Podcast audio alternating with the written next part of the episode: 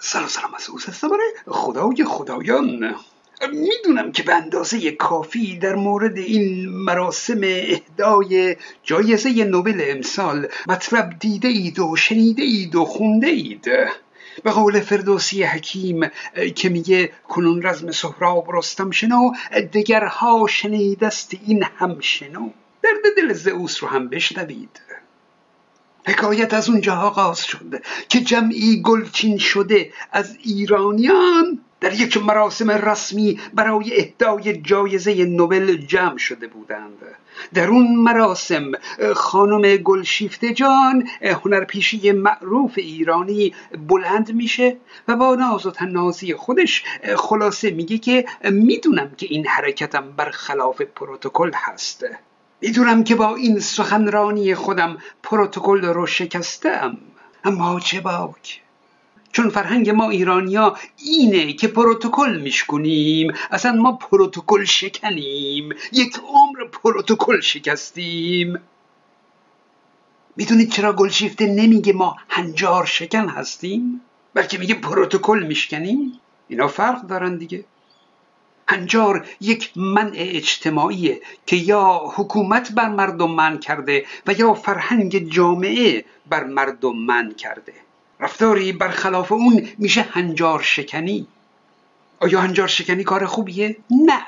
مگر اینکه اون هنجار حقوق انسانی رو زیر پا گذاشته باشه. حقوق انسانها رو در جامعه نادیده گرفته باشه. اون وقتی که هنجار شکنی کار خوبیه ارزنده است.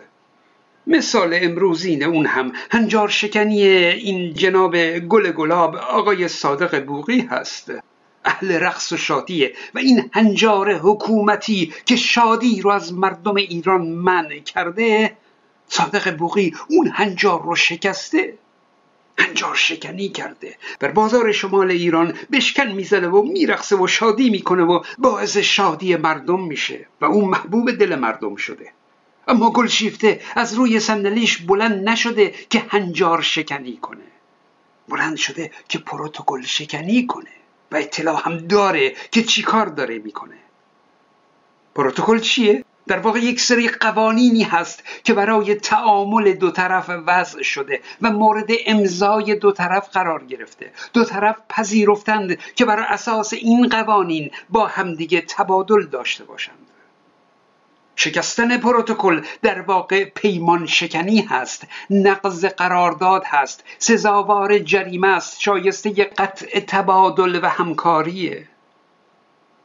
مثلا خیلی ساده شما یک بلیت هواپیما رو می‌خری که بری مسافرت. با این کار در واقع شما یک پروتکل رو امضا کرده ای مثلا اینکه باید قوانین داخل هواپیما رو رعایت کنی. این رو پذیرفتی امضا کردی. حالا اگه بلیت گرفتی و رفتی داخل هواپیما وقتی هواپیما می‌خواد از روی زمین بلند شه شما از روی صندلیت بلند میشی و میگی که آره می‌دونم که دارم پروتکل میشکنم اما اشکال نداره. فرهنگ ما اینه که پروتکل بشکنیم. و بعد به جای نشستن بر روی صندلیتون و بستن کمربندتون شروع به رقصیدن در هواپیما کنید. این نه تنها یعنی بی فرهنگ هستی. و فرهنگ جامعه خودت رو هم بی فرهنگ معرفی کرده ای؟ بلکه یعنی پیمان شکستی نظم اونجا رو به هم ریختی. توی اون شرایط خلبان به خاطر حفظ سلامت تو برنامه پرواز خودش رو به تعویق میندازه. حتی شاید پرواز رو کنسل کنه. بابا تو پروتکل رو پذیرفتی که الان اینجا هستی. از اول می‌گفتی که من پروتکل پروتکل حالی نی اصلا رات نمی‌دادن در این هواپیما در این مراسم رسمی. آخه فقط یک ادای احترام کردن به شاه اون کشور و گفتن یار مجستی کافی نیست که پروتکل یک مراسم رسمی رو بشکنی. و برای توجیه این رفتار بیادبانه از فرهنگ مردم خودت مایه بگذاری. که آره کلا ما اینیم عقب مونده ایم فرهنگ پروتکل نداریم. گلشیفته پروتکل رو خونده اطلاع داره اونو پذیرفته اومده مهمونی حالا زده زیرش و با افتخار میگه که اصلا فرهنگ ما پرژنا اینه که اول قبول می‌کنیم بعد با افتخار می‌زنیم زیرش. به به. البته با احترام به شما یور مجستی بعد حالا فرصتی پیش اومده تا صدای زندانیان در بند رو به گوش جهانیان برسونیم. بگیم که در زندانهای ایران چی میگذره؟ شکنجه تجاوز اعدام؟ نه. میگیم در زندانهای ایران همه زندانی ها صبح تا شب مشغول پروتکل شکستن هستند. انگار زندانی ها قرارداد و پروتکل امضا کردن که برن تو زندان. آره زندانی ها در ایران مشغول پروتکل شکستن هستند. هی آواز می‌خونند و میرقصند. نظم زندان رو به هم میریزند. به به. حالا به یاد اون زندانی ها ما هم بشکن بزنیم و امشب شب مهدابه رو بخونیم. به به. چی بهتر از این؟ اینم فرصتی برای رسوندن صدای زندانیان در بند رژیم به جهان. یور مجستی گل شیفته.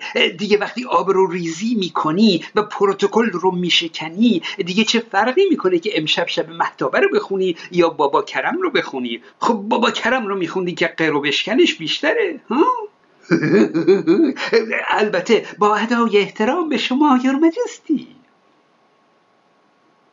بعد نکته دیگه این که چه شد یور مجستی شاه یک نطفه مقدس بود و نابرابری و اینا. مردم هم در برابر شاه که می‌شدن رعیت. اما حالا که در مقابل شاه یک کشور دیگه قرار گرفتید با کمال احترام یور مجستی آره؟ الان این احترام به یک نطفه مقدس نبود؟ الان شما رعیت نشدی؟ فقط اگه یک ایرانی به شاه کشور خودش ادای احترام کنه میشه رعیت آره. کلا جماعت چپول ها اگه حرفی می‌زنند اگه از چیزی ایرادی می‌گیرند چیزی مثل پادشاهی فقط برای اینه که منفعت خودشون در اون چیز نیست. وگرنه در جای دیگه اگه منفعتشون در همون چیز باشه ها تمام اون ایرادهایی که گرفتند یادشون میره. میشن مجیزگوی همون چیز. یور مجستی در واقع حرفشون از روی فریبکاری و منفعت طلبی نه دلسوزی. ادای حرف زدن منطقی و دلسوزی و دموکراسی خواهی و اینها رو در میارند. وگرنه ایراد از اون چیز نیست. یور مجستی بعد نکته آخر یور مجستی اینکه چه شد؟ این که می‌گفتید که رهبری فردی دیکتاتوری میاره. فرد پرستیه. رهبری باید جمعی باشه گروهی باشه. چه شد؟ حالا اگه رهبری فردی اسمش نرگس باشه دیگه دیکتاتوری نمیاره. گل و بلبل میشه. خوب شد که این اروپایا به یادتون انداختند که یک نرگس نامی هم در پستو دارید.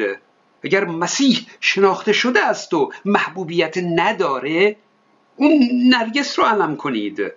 چون نرگس هنوز شناخته شده نیست مردم که نمی‌دونن او از یک خانواده مجاهدین خلق اومده اروپایی ها از خودشون مایه گذاشتند. جایزه نوبل رو هزینه کردند تا یک رهبر طبیعی طبیعی تازه و رسیده براتون بسازند مبارکه.